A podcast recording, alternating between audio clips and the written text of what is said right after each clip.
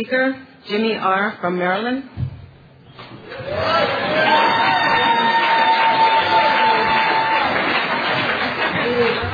I'm Jimmy R. I'm an addict. I'm clean through the grace of my loving Father in heaven. Grateful to the people of Rooms of Narcotics Anonymous who gave me a life, showed me how to live it. The 12 steps and 12 traditions allow me to carry along that spiritual path. That's something I never want to forget. Um, because for me, it was um, somebody who believes in me, and at the top of that list is God. Because at the end of my using, if you're a drug addict of my kind, I was in a fetal position asking God to just take me. I'm ready to go. You know? Um, I used, just touch a little bit for the newcomers, they're here. Just to touch on a little bit, the way I used was, I used alcohol and heroin for over 30 years. And that's why I say thank God for crack. It got me here in two months.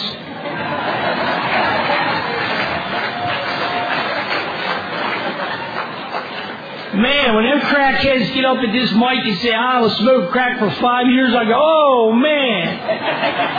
How in the world you smoke crack for five years? Man, that's the worst job I ever had. Man. You ever see a crackhead's shoes? You anything up oh, is the top of the shoe. The rest is gone. Man.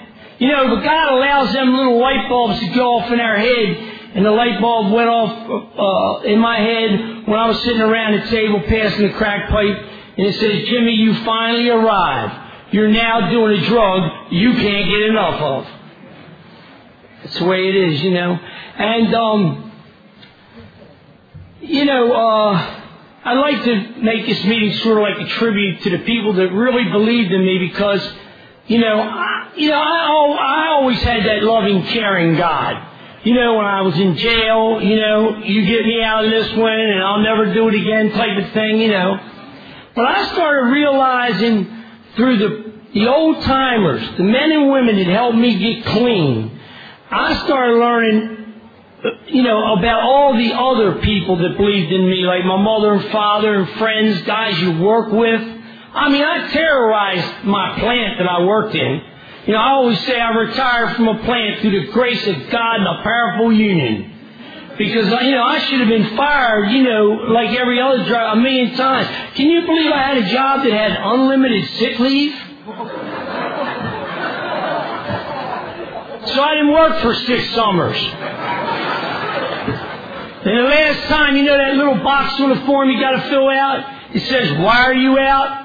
Well, I filled it out when I was in a drunken stupor and I put on there broken eyelash. This, this woman went to the two guys and said, Hey, Jimmy R has been out for three weeks. What's he out for now? Broken eyelash. So she went to the plant manager. She said, uh, You know Jimmy R? He goes, Yeah, I know him. What do you do now? He said, Well, he's been out on sick leave for three weeks with a broken eyelash. The secretary fell right out of the chair. She thought that was the funniest thing she ever heard. Years later, she used to walk by me and go, she didn't know any addicts, you know. But you know what? Stuff starts to happen in your life, you know, and, and, and like I said, these light bulbs start going off where you have to have a change. And I visited my partner in prison, right? And, and, and I'm sitting across from him, and he says, how come me and you've done all the same things and I've been in here for 22 years and you've been out there? And I looked at him and I said, every time we robbed somebody, I went home and got on my knees and I said, God, forgive me. And I meant it. I said, every time we beat somebody up, I went home and got on my knees and I said, God, forgive me. And he looked at me and he said, you know what, man, that's the difference in me and you. I abandoned God a long time ago. But through the program of Narcotics Anonymous, he found him over six years ago. He's sitting in that front row.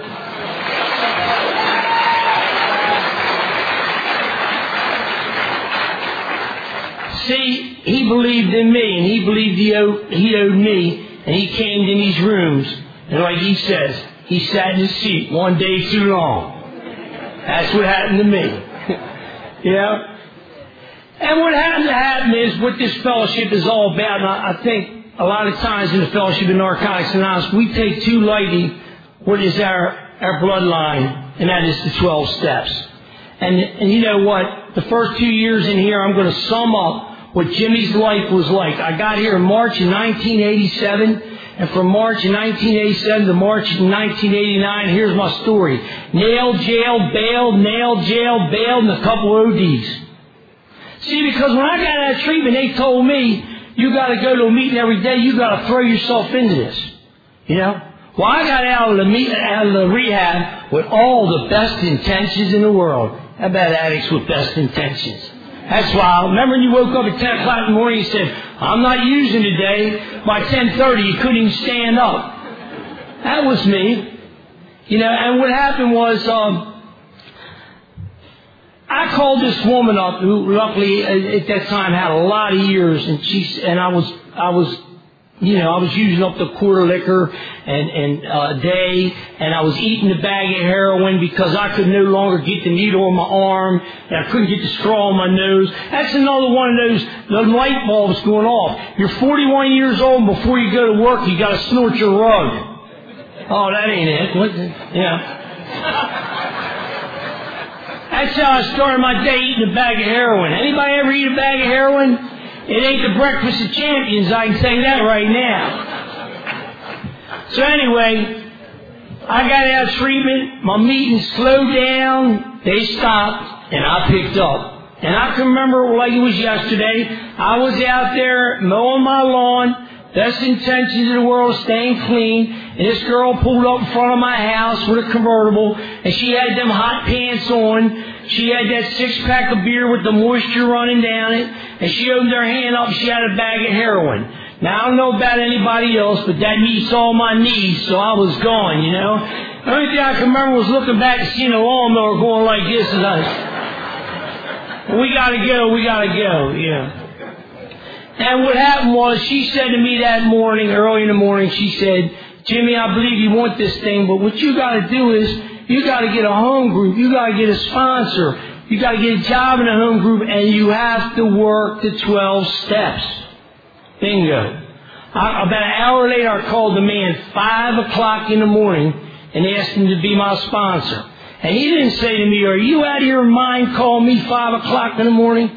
He said this If you cannot use today, I'll take you to a meeting tonight, and I'm going to put you in on the first step.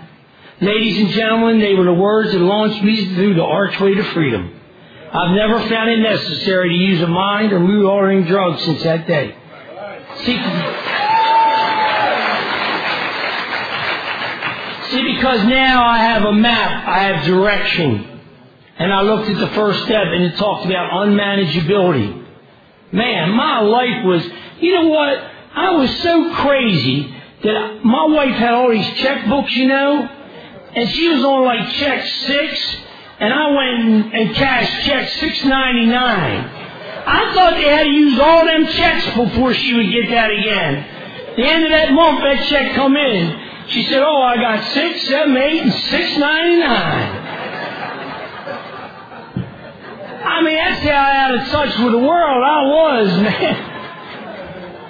So I started learning what unmanageability is in all areas of my life. And see, here's the key about unmanageability. When I sponsor my sponsees, I gotta make them understand unmanageability in all areas of your life. It ain't just putting down the dope. Alcoholics Anonymous says we're powerless over alcohol. Gamblers Anonymous says we're powerless over gambling. OA's powerless over eating. We're powerless over everything. That's why it says addiction.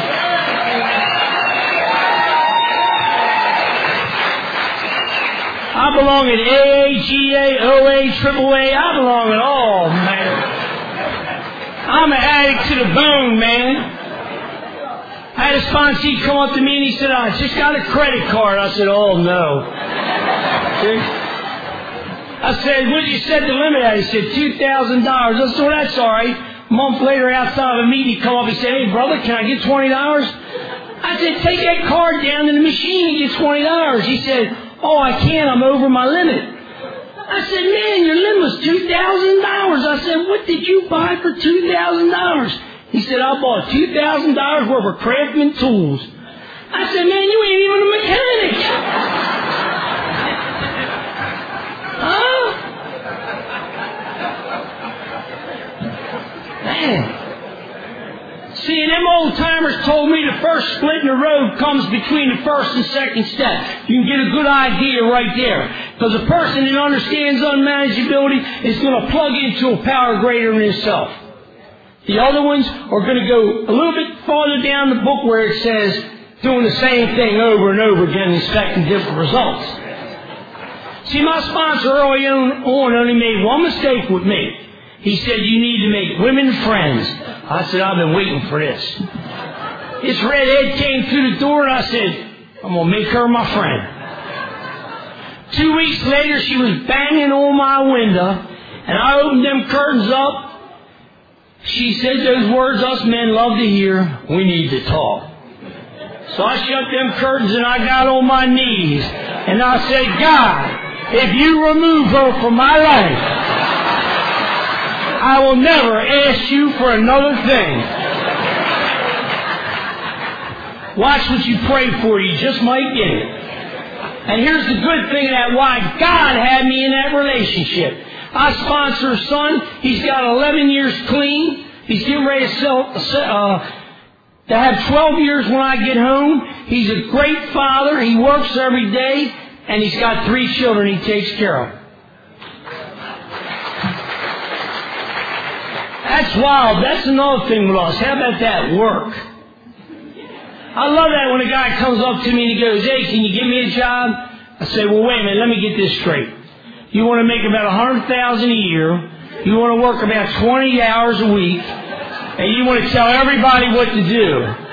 Say, when I find that job, I'm going to keep it. So in the third step is when I started changing my fears to faith. My sponsor had me break down the serenity prayer. How about that? The wisdom to know the difference. Here Jimmy eat these, okay. Here Jimmy shoot this, okay. Here Jimmy smoke this, okay. The wisdom to know the difference. Knows the sense. And I learned that in the serenity prayer from people that believed in me and thought I could change, that I could make it, you know. And I got into the fourth step and the first thing he had me do was break down the seven deadly sins. Pride, lust. I'm prideful in my pride, lustful in my lust. I got a beautiful wife and a beautiful girlfriend. You don't get two. That's why I don't have any.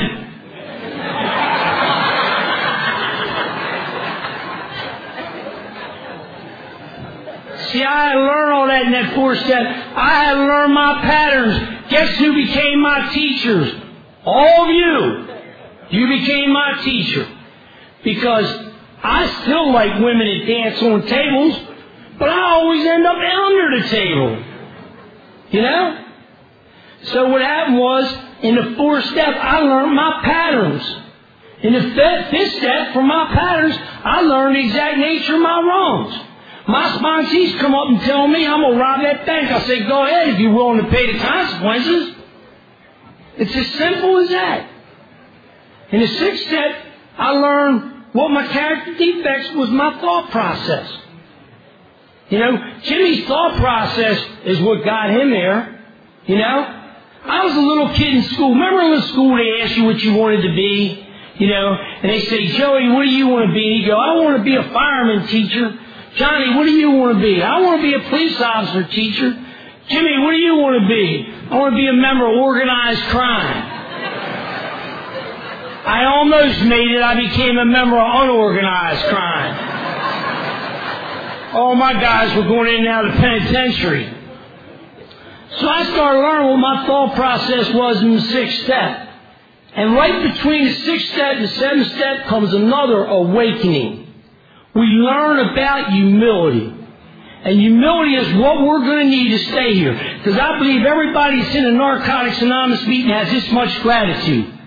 And it grows and grows as you stay here. But eventually gratitude is going to carry you to a bridge. And on the other side of that bridge is humility. And people ask me all the time, Jimmy, you know, how come he used with 15 years? How come she used with 16 years? She fell off the bridge. They fell off the bridge before he got to the other side. Because to stay here, you're going to use, you're going to need humility. And I thank God. My first sponsor took me to a meeting that was pretty big, somewhere, something like this. And he said, see these people in here? I said, yeah. He said, they're all going to die from, most of them's going to die from this disease. I said, no, they're all here. They're all right. He said, they ain't staying here. They're not staying here. And I've come to understand that. You know what he did to me? He said, get my car. And he drove me to a funeral parlor. And I said, what, they got meetings and funeral parlors? He said, no. He said, see that guy laid out up there? I said, yeah. He said, go say a prayer for him. So I went around and said a prayer for the guy. And I came back and we walked out and I said, what was that all about? He said, that guy had 36 years clean. He died of an overdose. Man, that broke my bubble right there. I see, I, I, I earn my seat and I sit there. And when you all go out on them road trips, I welcome you back, but you ain't taking me with you. Cause you ain't looking good when you come back. You're looking bad. I don't even know what they're using out there. Some kind of chemically enhanced stuff or something. You know, I was in a meeting one day and this girl said, she said, uh, I went in uh, the hospital to get rid of a heroin habit. And she said, I was sitting there and the doctor came down with all the papers in his hand and said, uh, Miss Jones, why are you here? She said, I'm here to kick a heroin habit. He said, you ain't got an ounce of heroin in your body. So she said to the people in the rooms, what am I using then? We don't even know what, you want insanity? I'm going to give you insanity. You go into a neighborhood you don't belong in. You walk up to some guy named Big Head something, right? You give him your money, and he says, I'll be right back. That's your first commitment to prayer. He comes back, and he hands you a bag and says, Yes, wish.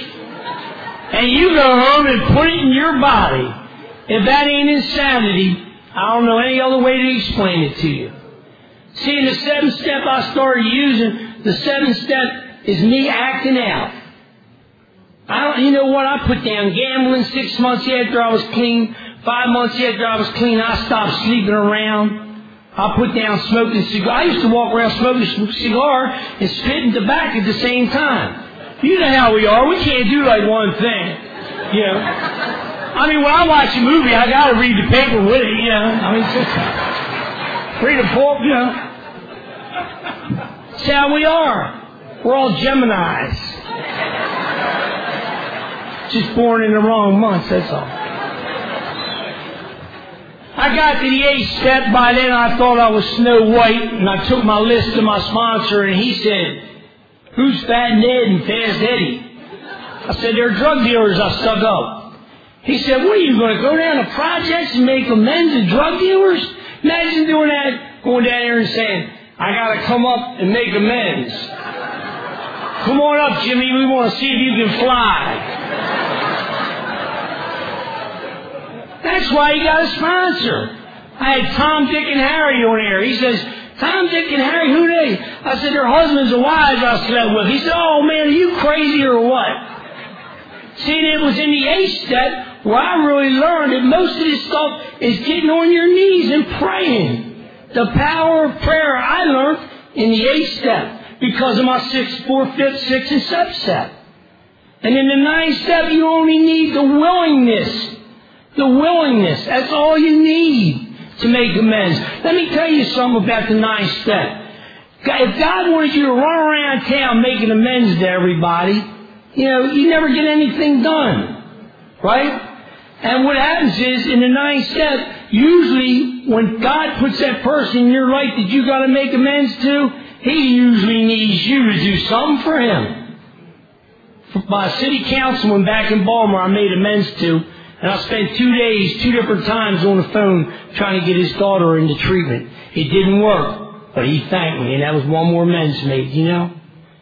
I got to the tenth step, and I get up in the morning, and my prayer is, I get on my knees and I say, God, allow me to do your will, not mine. You know? And I had a sponsee on the tenth step, and I said, well, he was on the ninth step. I said, when are you going to start working a 10 step? He said, well, I ain't made amends to this guy in Alaska. I said, Alaska? I said, God wants you to make amends to somebody in Alaska. He'll fly him down here. We got to move along in these steps. If you're a drug addict of my kind, what kind of information were you running on? You know what? When I was a little kid, the guys 10 years older than me nicknamed me Diamond Jim. And they told me I was the best second story man they ever met. See, they put you up in the building and they wait. They're waiting for pit bulls and Rottweilers and guns to go off. And the way this disease works is, once that happens to you, you go recruit some little guy and nickname him Pearl or something, you know, and tell him he's the best second story man you ever met. That's how we pass this disease along. We're big business. If you think I'm kidding, back in the 60s, they had one jail in our town in, in a place called Hagerstown. They got about 10 up there now. We are a big business. A lot of people don't want us getting clean. And the 11th step, I think, is a step for people who've been around here for, for a long time. I think it's a step that, that allows us to cross that bridge I talked about because we have to pray for the knowledge of God's will. And I have to do that every day because I'm an addict in every way. You know? And what I, with the 12 step for me, it's about showing up. It's showing up that them old timers that we're carrying on this message. My, my first sponsor was named Buzz, and he was this little guy about this big. I don't know. So, and he terrorized me. He did. I never lied to that man, you know. And he would tell me stuff like, meet me at this meeting down here. And I would go down to the meeting, and he wouldn't be there.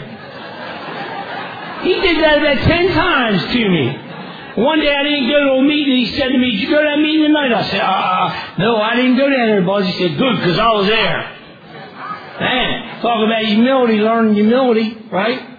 And um, in that 12 step, they always had, what he told me was this. He said, Jimmy, I don't care if you want to do it or not.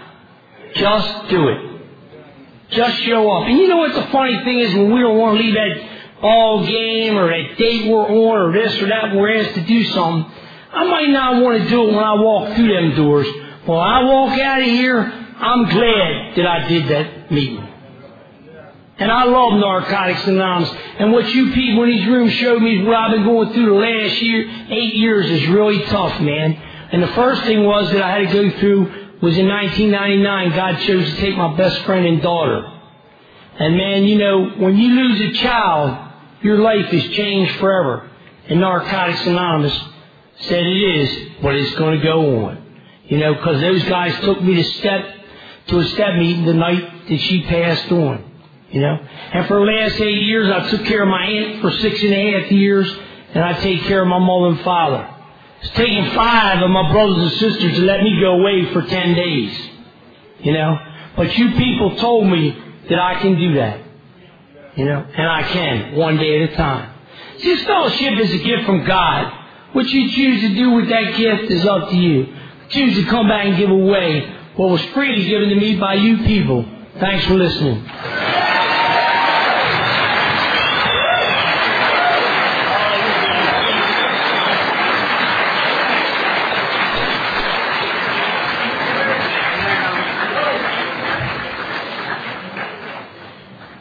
Thank you, Jimmy. Now I'd like to introduce our second speaker, Trish S. from California.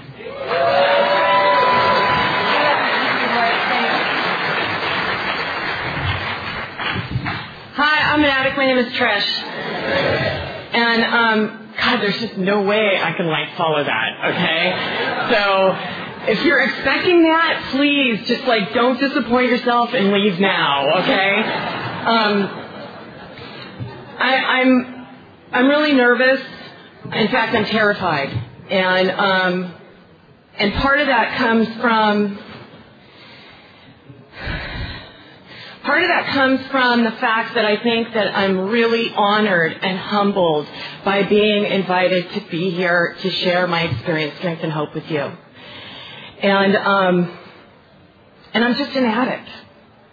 You know, so if you're looking up here and you're thinking that I'm about something because I'm here, I'm not. I'm just like you. Okay? I, I'm somebody who used until I couldn't use anymore, and then I ended up here. And um, and I'm so grateful for that. I'm so so grateful for that. And um,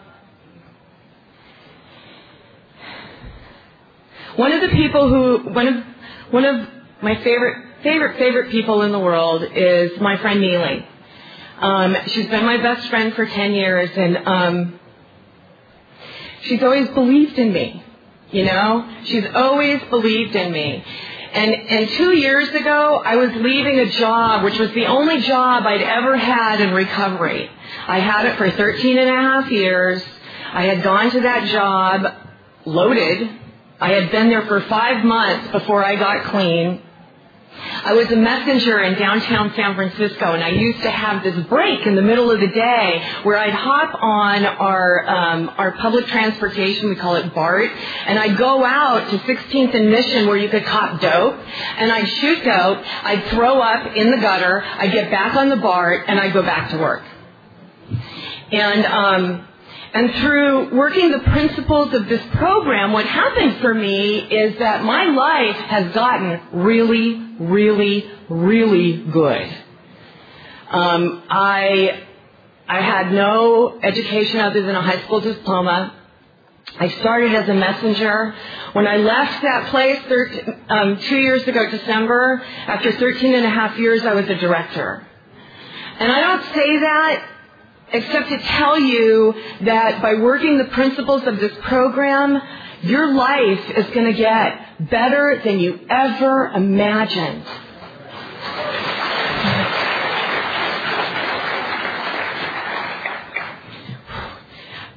So my friend Neely, she really believes in me, and I met her ten years ago at a meeting on um, at the Haight Ashbury Free Medical Clinic, and um, she had come around here for the first six months drinking and um, realized that it finally said in the readings that alcohol is a drug. And so she stopped drinking. And she was the coffee maker at the 8 o'clock meeting on Sunday nights. And, um, and I told her that I would be honored to be her friend. And, um, and she had a dream. Her dream was to become a firefighter. And she worked in a bank.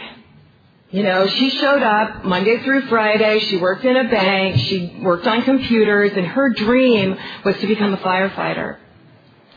And I told her she could do it. I believed in her. And um, and so she worked out. She worked her butt off. She worked out. She went to school. She took all the classes. She joined the fire academy. She passed the test. And um, four and a half years ago, she became a member of the Menlo Park Fire Department. And um, her love is urban search and rescue. Rappelling off of bridges, rappelling off of buildings.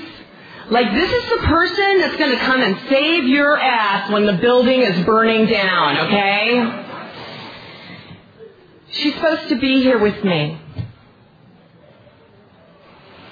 On Monday night, she got put on alert. Her urban search and rescue team um, was put on alert, and on Tuesday morning at four o'clock in the morning, they flew her out to Louisiana. And um,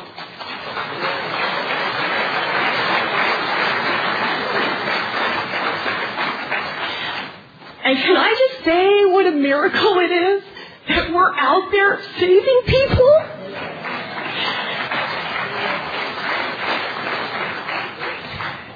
That you know what? Not all of us are out there looting. Not all of us are out there breaking into buildings or stealing stuff or shooting guns. You know, some of us are actually out there saving lives. And that is the power of Narcotics Anonymous and believing in someone. I got clean on September 28, 1990. I got clean because um, I couldn't do it anymore. Um, I had tried and tried and tried and you know, and I, I what I tried to do actually is I had tried to do it my way.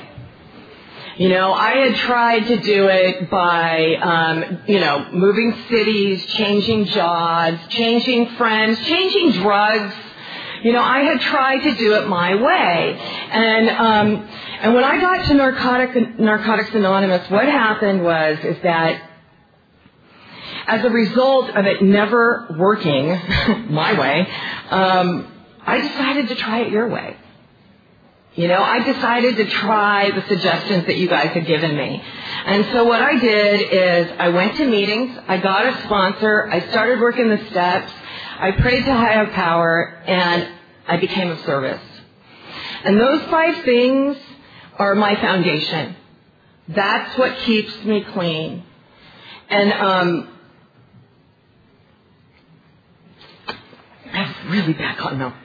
And um, because I'm so nervous. So um, I'm just, God is going to take this and it's going to be okay. I'm sure of that. So, um, so I, I, I, you know, and I, when I got clean, I had a job. I was married. I had, you know, I'd done what all good addicts do. I found a great co, and I married him, and um, because like he wasn't getting away, and um, and, and he took care of me. You know, he took care of me. He he kept a roof over my head. He fed me. He kept me clothed. And as a result of that, I got to spend all my energy chasing dope. You know, and um, that was a good thing. Um, because I think that in some ways it probably brought me here really, really quickly.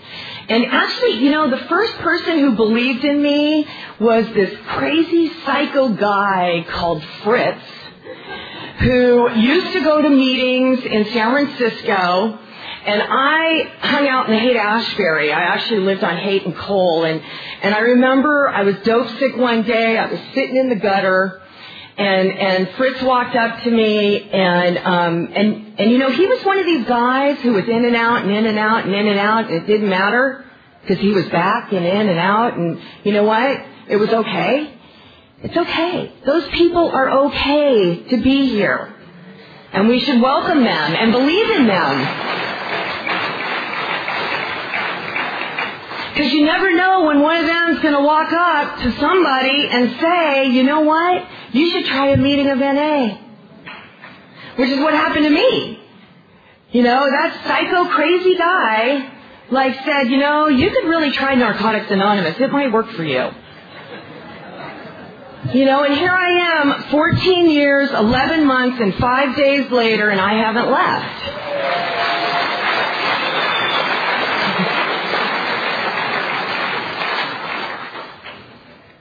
And you know that moment of silence that we have at the end of the meeting for the addict who still suffers? That's because we believe. Because we have hope. Hope is powerful. It is a powerful thing.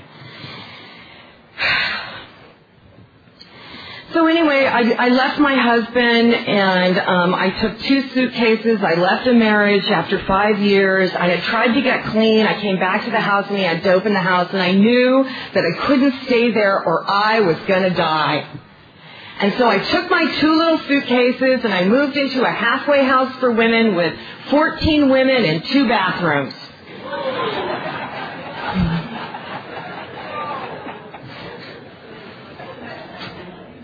And I remember the two bathrooms distinctly.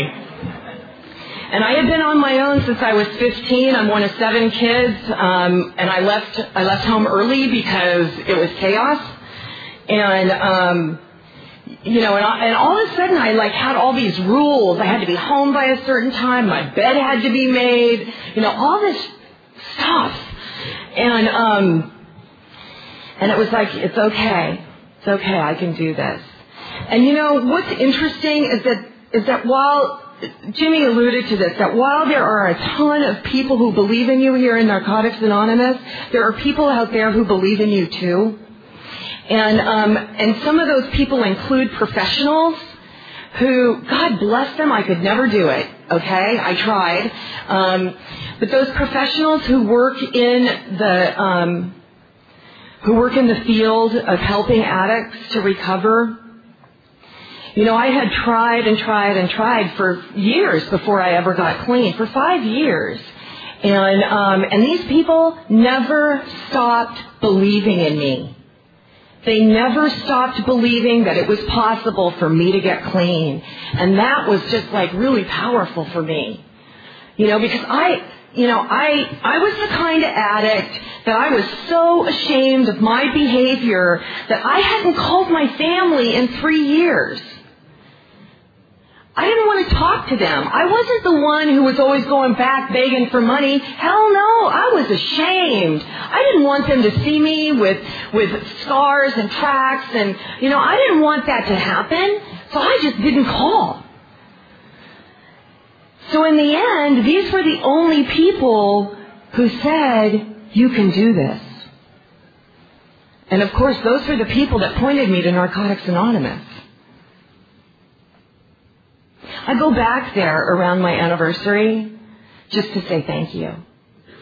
Because you know what? The truth is, is that we don't all make it. And it's rare. So I think it's really important for them to know that I'm grateful. And, um, that's cool. I like doing that. God, it got really quiet in here, didn't it? Um, Okay, so I'm not going to say anything profound either, so you can get up and go out if you're waiting for that as well, okay? I got a sponsor and I started working steps right away. Um, and I have to say that the steps are freedom. They've, they have actually, the steps have allowed me to be inside my own skin and not want to kill myself or you most of the time most of the time. Because there are moments, you know, and, um, and I work the steps now not because of the pain I'm in, but because I want to be the best person my higher power wants me to be. Um, okay, so recovery has been a ride.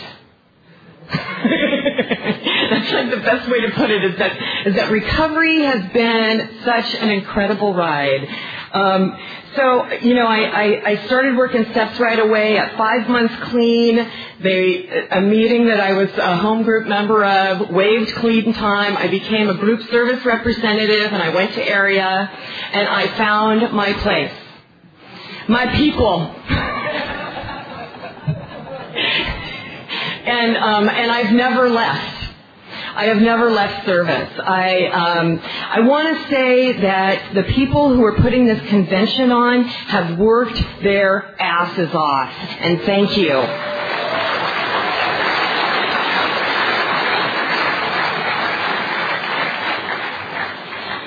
And it would really be cool if you walked by and you saw somebody being of service and you thanked them personally. Um, because it's hard work.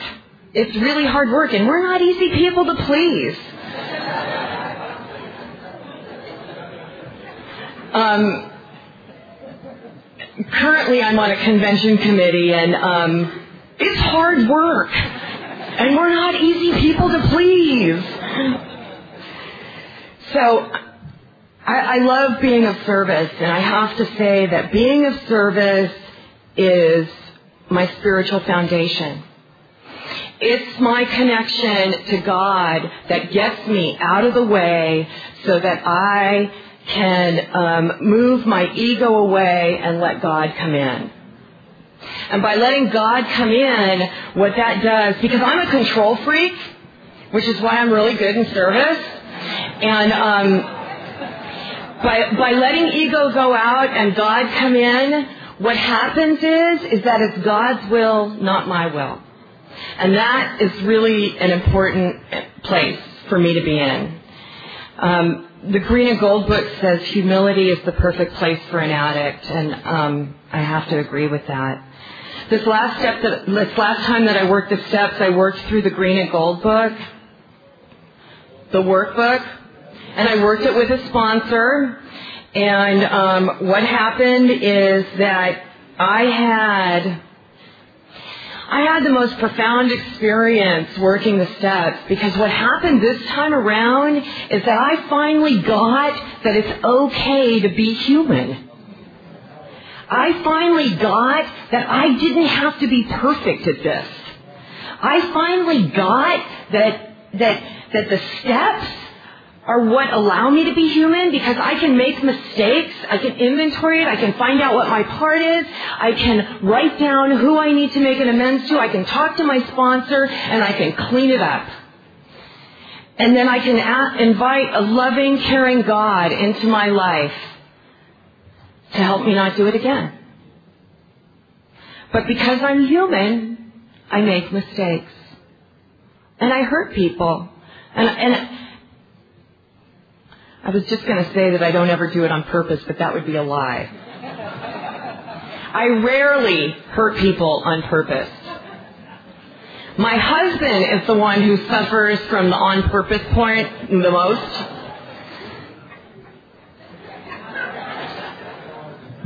And the reason why that is, is because I feel safest with him.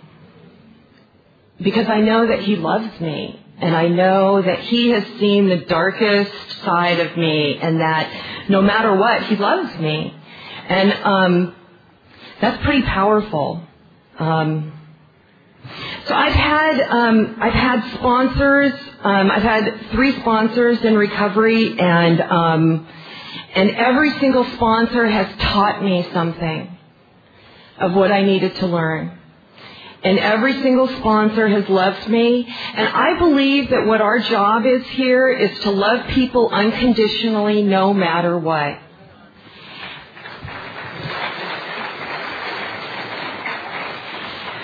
Because people out there, I mean, we trash each other out there. You know, we do not, let's just say that we're, not real nurturing out there. Which is why when we come in here as broken people, it's really important just to love people and to let them make mistakes. You know, the new, well, I shouldn't say that. Okay, so, um, Okay, so when I was first new around here, I'm going to say it. Okay, so when I was first new around here, I was grateful that that men slept with newcomers because they slept with me. And I had no self-esteem. Okay? So the only esteem that I had was my sexuality. And because of that, I stuck around. I felt wanted. And what happened was, is through sticking around, I stuck around long enough to hear that I was more than just what was between my legs.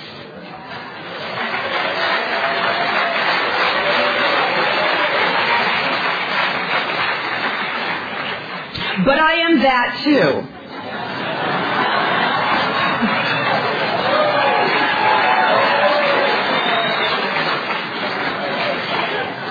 Because the gift today is to be a whole person. But what was what was really and I have to say this was just my experience, you know. What happened was is that I met a guy and he didn't want to sleep with me. And I thought, what's wrong with me? Why don't you want to sleep with me? Don't you believe in me? He's like, yeah, I believe in you much more than you even know. And and this this guy, he became my friend, and we hung out, and um, he was great. He was really really great. He taught me how to look inside my heart and to understand that the generous, loving person I am in here is who God wants me to be. Because ask any of my friends and they'll tell you that that's who I am. And um, and I, you know, I used to be so embarrassed about that when I was out on the street, because the truth was is that that was a weakness. You didn't want anybody to see how loving, caring, and generous you were, because they take advantage of you. And now I finally am okay with that okay with being the person that I am today. And, um, and that's a gift. And, and that's from the process of working the steps because it's allowed me to be inside my own skin and be comfortable. And I'm really, really grateful for the steps. And if you haven't worked them, do. As Bob Berg used to say, just work the steps or die blank blank.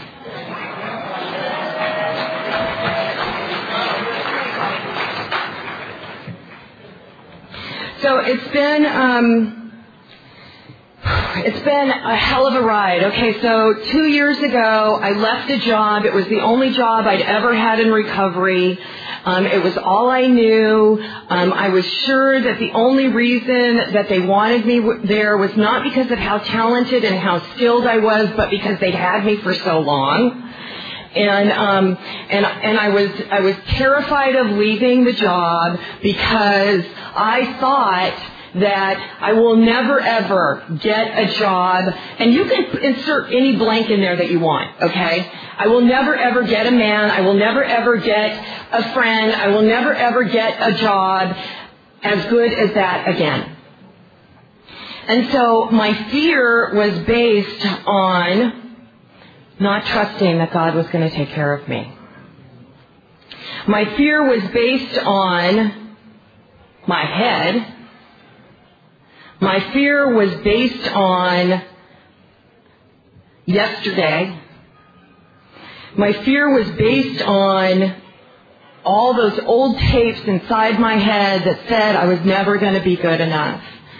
And what happened was, and you know, this job was phenomenal. I had, I had a, a, an office up on the 18th floor overlooking the financial district in the San Francisco financial district, seeing the ocean. I had a lot of money, yada, yada, yada. And the truth was, is I was miserable. I was going to work and at least once a week, sometimes more, I would close my office door and I would break down into sobs because I hated what I was doing and I had to get out. But it was a process for me. I prayed, I talked to people, I talked to my sponsor, and my best friend, she believed in me. She said, it's okay, you can do it. And, and I need to say that for eight years prior to that, I was going to school. I was working full time and I was going to school. I was taking two classes every semester and it was painfully slow. But last May I graduated with a Bachelor of Science.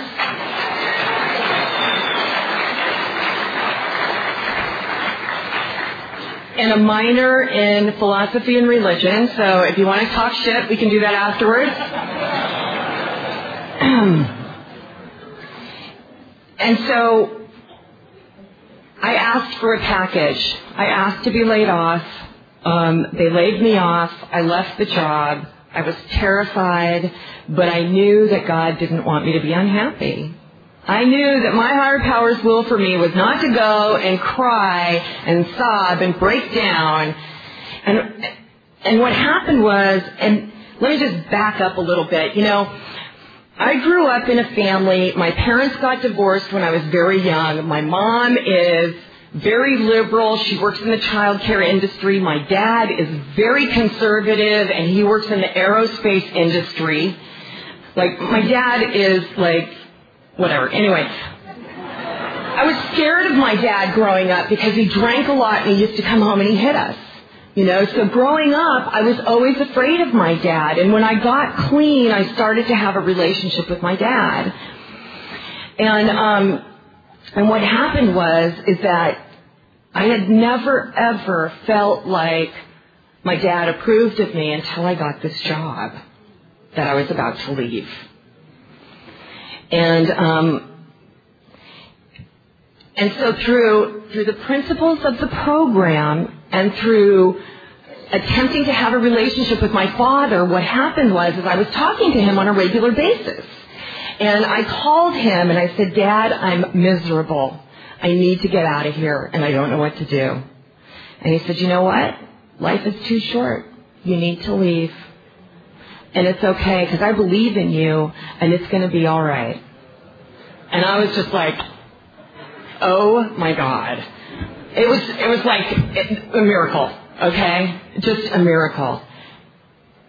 And for some reason, and this was a little kid in me, it was like that gave me permission to, to finally close the door on that decision, you know? And, um, so I went to school full time. I graduated last May. Um, I, I, I had never gone to school full time. It was such a pleasure. And um, and then because I got this package for leaving my job, I took the money and I went to Europe and I went for seven weeks. And um, and I went alone. You know, because I knew that I could go to meetings of Narcotics Anonymous every place that I went, and there would be somebody there who believed in me.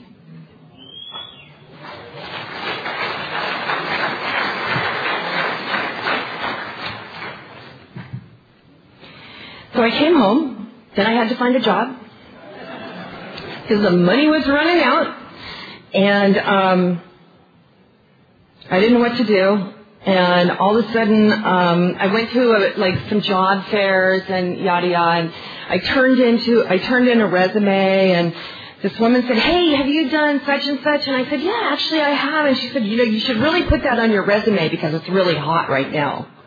And I said, "Really?" I said, "Okay." So I put it on my resume, and I have worked ever since. And um, the job that I have today is I work for myself. I set my own hours. I set my own vacation time. I do as much as I want. And I used to think that if I was doing that, that if I didn't like the client I worked for, I could just leave. But you know what? The principles of this program have taught me differently. Because once I make a commitment, I can't just get up and walk out. Sorry, I just can't. And I just finished a job with a client that I didn't like very much. Um, and I was there for six months. Um, I went home on the weekends. Um, but there were great meetings in the area that I was in, and so I always felt like there was somebody there, and um, and that was a big gift. So um, yeah, so I work for myself. It's pretty cool, and um, and talk about trusting in God. You know, now I really have to trust in God. I really have to have faith that I'm going to be taken care of, that the cash is going to keep coming in, that the cash flow is still going to happen, and I have to show up. I really have to show up. It's not like I, I don't have any sick time anymore. you know? So, broken eyelash or not. Um, you didn't think I was listening, did you? So, um, I just want to talk really briefly about um, about the person who probably believes in me most, um, other than my sponsor, and um, and that would be my husband. Um, eight years ago, actually ten years ago, he was doing time in the Susanville State Penitentiary in California with my brother. And um, I like convicts. Ask my friends; they'll tell you. And um, and and uh, my brother, my brother, I w- was getting clean, and I was sending him literature, and I was visiting him on a regular basis, and I had just come through another shitty relationship. And what finally happened in that shitty relationship is for the first time, I was like, what do you mean you don't want to be with me? I'm pretty cool. If you don't want to be with me, then you need to go. Yeah, because you know what? God has something better for me, and I just need to open myself up to that. But I can't do that if you're still here taking up this space. So you gotta go. And, um, he did, and, and then what happened is, is that, um, my brother introduced me to Brian, and Brian lived in a different area than I did. He was in Narcotics Anonymous, he's a member, and, um, he um, he lived an hour away from where I live, and um, and and so I had him meet me at um, the biggest meeting that we have in San Francisco. It was at Post and Mason. There were like 300 people there because I figured that if I met him and that if he was a dog, I could ditch him because I'm just not that spiritual, okay? And um, and he wasn't. But you know, I have to say that there weren't any big fireworks going off. It wasn't like, ooh baby, you're the one. And, um, and and we became friends and we went out to dinner afterwards and then he went back to Napa and then what happened is, is that we created this relationship over the phone, right? We were talking every night and um I fell in love with Brian over the phone. And um if God gives me a gift, I really need to be aware that the wrapping is not the gift. Okay, that, that, okay, so let me just say that Brian is five foot five, he's bald, and, um, he's like a little overweight. Like li- literally just a little bit. And, um, he's got that cute little, you know, whatever. Anyway, so, um, So I had always imagined that, you know, Mr. Right was going to be tall, dark, and handsome, whatever. And, um, and here was Brian who was shorter than me, but I would talk to him on the phone and, um, you know, he was very involved in service. He had a sponsor. He was working steps. He sponsored people. He was going to meetings. He not only that, but he was doing community service. He was answering the suicide hotline once a week. He would give up a night of sleep for that. I don't know about you, but my sleep is really important. So that was big for me, you know? And so, so I fell in love with him over the phone. And um, we started dating, and we didn't move in together until after nine months which for me was a miracle because the other relationship that I had where we moved in, we met, we fell in love, we had dinner, he spent the night, he moved in, and it happened in two weeks. You know, and um, and nine months after Brian moved in, um, we decided that we wanted to be together, and we made a commitment, and we bought a house together. And um, you know, a commitment between you and that other person in the bank for 30 years is a pretty frickin' big commitment, if you ask me. And then um, what happened is after 9/11, um, you know, I decided that I wanted to be married um, because the real reason was because I saw these people who had been domestic partners and they couldn't take care of each other because of the law. And I thought, I don't want that ever to happen to us. You know, and so, plus I wanted to have a big ass party. really, that was, that was kind of even more, but, um, and we did. We we had okay. So can I just say I had the fairy tale wedding. I got married at the Palace of Fine Arts in my the best dress in my fantasy head that I wanted. I had 200 people there, some of which are in this room now. Thank you. Um, the next day, I had another wedding, which was a pagan celebration because that's my spirituality and it was a hand fasting and that was fabulous. I had a great time. So over the weekend, I had like 350 people who I knew and loved me there at that, and Brian there at, oh yeah, that's right, and Brian. And that was just, it was fabulous. It was just, it was just fabulous. And you know what? I'd always wanted that what, what, how awesome to be able to believe enough in myself to be able to do that. And so um, in October, we'll have been married for three years. We'll have been together for eight. And um, this man loves me so much that he lets me be who I am. And what that means is that deepest, darkest, ugliest stuff, he's okay with. And it also means that he's the person that I make amends to most because I feel safest with him. I, he's the one that that that that stuff kind of squeezes out and goes and gets you know yucky, and then I have to go and pull it back and and say I'm sorry. But I'm really really grateful for him. Um, we've had a hard year. Um, my um, You know, when I had a year, you know, I don't know if they told you this or not, but, and it was actually in a movie I saw recently, but when I first got clean, they said, you know, you don't get to get into a relationship right away. You get a plant, you keep it for a year. If it's still alive, you get a pet. Another year, if it's still alive, then you can get into a relationship. Of course, I ignored that advice, but, but I got a pet when I had about a year clean. Um, she was a kitty and she was about a year old. Her name was Stinky. She was an SPCA rescue cat, and you know she didn't really, you know.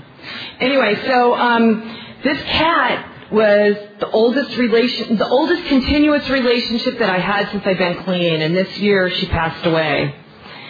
And um, and two days after that, Brian's sponsor passed away. And um, he was an elder in this fellowship. He had 28 years clean, and um, so it, it's been it's been a really hard. That happened in um, the 11th of July and the 13th of July, and um, it's been a really hard year for us. And um, so we've just been kind of holding on to each other and letting the fellowship hold us in San Francisco as well. And um, and it's okay. Because you know what? Death is part of life. It happens. So, I guess if I want to sum it up, like, what I really want to say is that I believe that anybody here can come in off the street and if they have the willingness to get clean and stay clean, that they can do it here in Narcotics Anonymous. It's then my obligation to show up for them and to help them in any way that I can. I don't get to choose who's willing and who's not. It's none of my business. I, I, that's all God stuff. I just have to act as if anybody has that willingness. So with that, I just want to say that I really appreciate being asked to share and um, thank you for believing in me and thank you for letting me believe in you.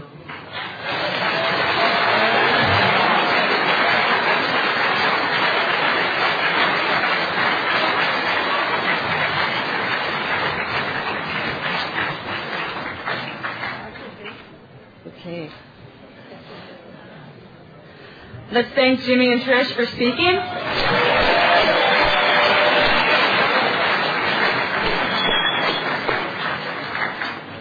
And Shane has been asked to read We Do Recover.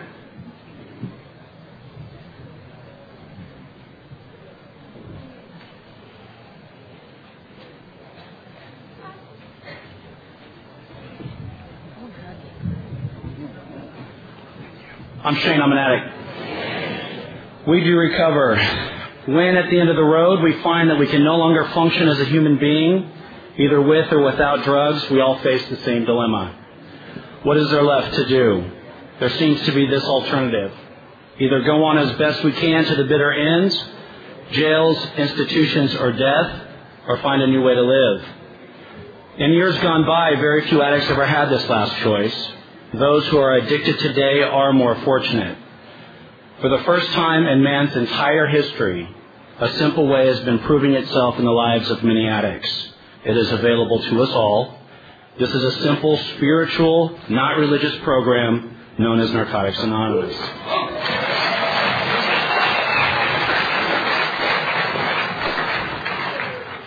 And now if we can all make a circle around the room and close the meeting with the third step prayer.